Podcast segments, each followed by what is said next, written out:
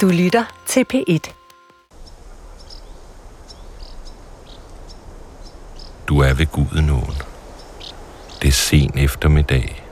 Stejle, mørke, tæt bevoksede bakker rejser sig på begge sider af åen, der er bred og dyb, mørkegrøn og udgrundlig. Den flyder tungt fremad ind gennem dalene og skoven. Det er et roligt stryg.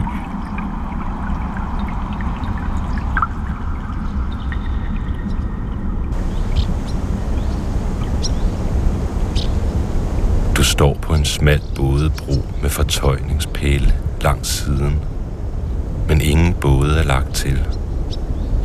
Gamle, mørke træer læner sig ud over de sortjordede brinker med tunge kroner, der fejer lavt og kaster skygger på vandet. Inde i de stille partier, tæt ved land og under broen, hvor vandet står ubevægeligt som i en sø, vokser åkander. Nogle af dem er blege og står helt under vand, som om de har foldet bladene ud for tidligt. Der er små fisk og små kravl, rygsvømmere og skøjteløbere, der laver ringe i overfladen. Skaller og aborrunger svømmer roligt rundt i det gulbrune vand mellem vandplanterne og nipper til stænglerne.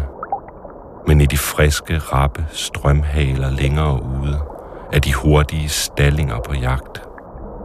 Det er korte, præcise forskydninger i åens monotoni, når de tager et insekt eller en klækkende nymfe.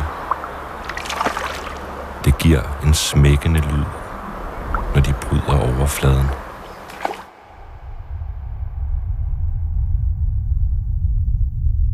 Stallingen kommer dybt nedefra og lader sig glide baglæns med strømmen.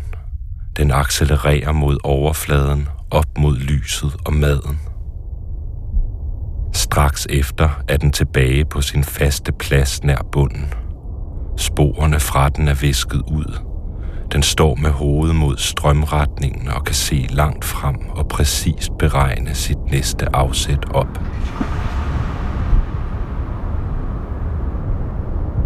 står en helt stime derude på række i en langstrakt kruset strømfane. Man fornemmer, hvordan de er placeret med de største forrest. En fisk vender i overfladen. Den reflekterer lyset blåligt. Den høje rødbrune rygfinde er et kort øjeblik ude. Så dykker den igen og er væk.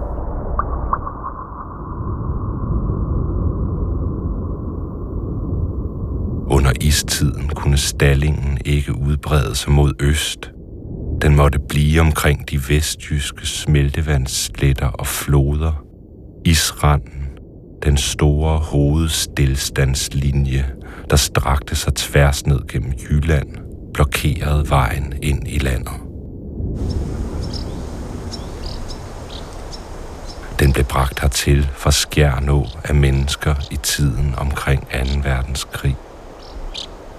De to store åer har deres udspring få hundrede meter fra hinanden, men løber i hver deres retning, og isen har gjort, at dyrelivet i dem har udviklet sig forskelligt.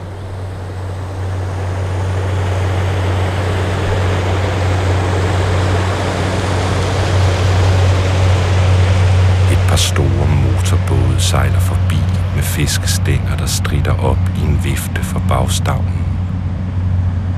Store spraglede vobler og dingler i stangøjerne og fanger solen. Lyden hænger lidt ved, efter båden er forsvundet. Der er en kort stillhed. Så kommer dønningerne skvulpende ind på tværs af strømmen og slår op om boldværket.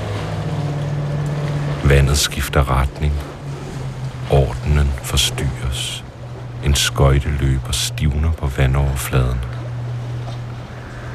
Bevidstheden forandres, som om dønningerne, der nu rammer broen og slår op om stolperne, også fandt ind i dig.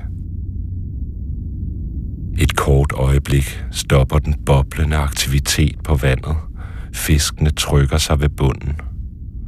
Så finder åen tilbage i sit løb, og lidt efter lidt går det hele i gang igen. Det begynder inden ved land og breder sig udad. Det blege åkandeblad, der fra en bølgedal kort var ude i luften, synker ned i det gule vand. I tre hurtige spring er skøjteløberen ude fra sit skjul under broen, og stallingen slår i strøm. Længere ned ad åen er brinkerne præget af sumpede, lavvandede vige, der ligger i konstant skygge og er afsondret fra hovedløbet af en bred sivbramme og skjult under tætte løvtræer. Træstammerne vokser nærmest liggende tæt hen over jorden og rejser sig længst ude i en bue og løfter kronerne op over sivene. Bladhanget hænger helt ned over vandet, så det næsten rører. Har frøer og andre muddervæsener. Det er deres sted. Det er ikke et sted at være. Røde myggelarver spræller i det mosede vand med hvide gælletotter på hovederne – der hvis man ser nøje efter, får dem til at ligne spraglede junker med hvide fjer i hatten. Luften står stille, har lummert, ingen vind når ind. Det er trykkende, varmt og smattet.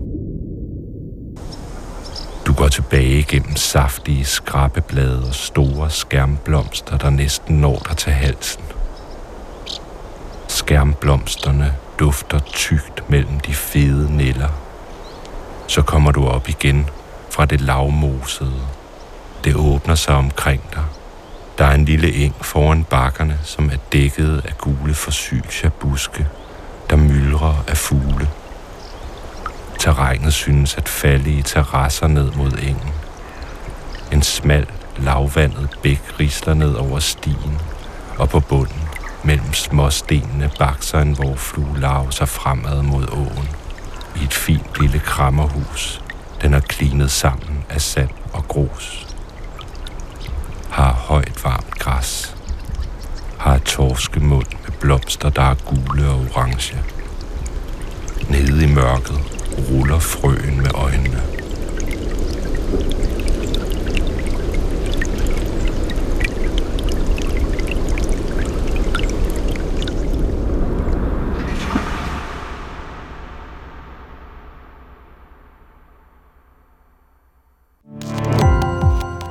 Gå på opdagelse i alle DR's podcast og radioprogrammer. I appen DR Lyd.